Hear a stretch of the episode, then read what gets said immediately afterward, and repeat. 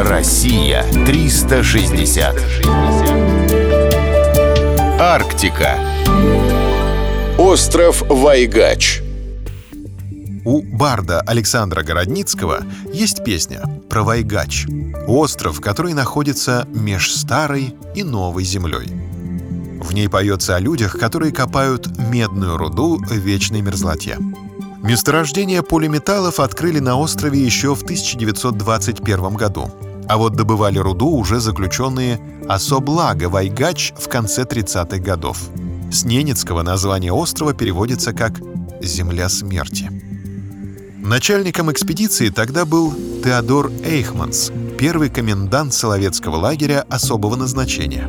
Научными работами руководил, будучи заключенным, профессор Павел Виттенбург. Всего на семи шахтах было добыто 50 тысяч тонн руды.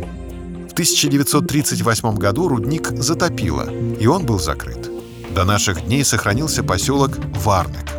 У аборигенов Вайгач всегда считался сакральным местом. На нем не было постоянных поселений, зато было много ненецких святилищ. В западной части острова и сегодня можно увидеть деревянного семиликого идола в виде креста.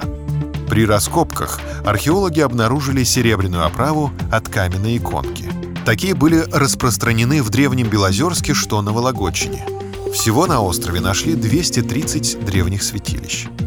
В 2007 году на Вайгаче был создан одноименный заказник. Остров является одним из наиболее значимых мест гнездования водоплавающих птиц в Западной Арктике.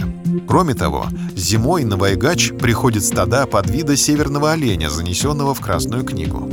В море водятся нерпа, морские зайцы, белухи и моржи. За порядком на территории заказника строго следят белые медведи. Вряд ли кто посмеет их ослушаться. Россия 360. Всегда высокий градус знаний. Только на радиоискатель.